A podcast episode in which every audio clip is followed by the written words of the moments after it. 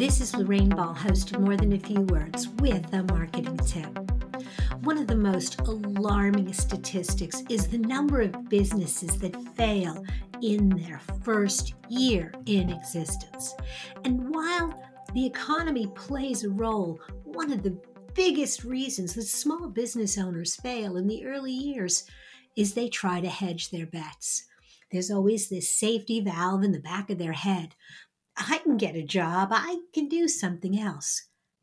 If you go into your business with that backup plan approach, you're never going to be successful.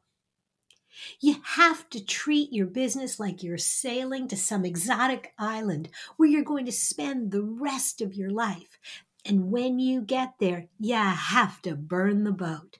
You have to believe there's no going back.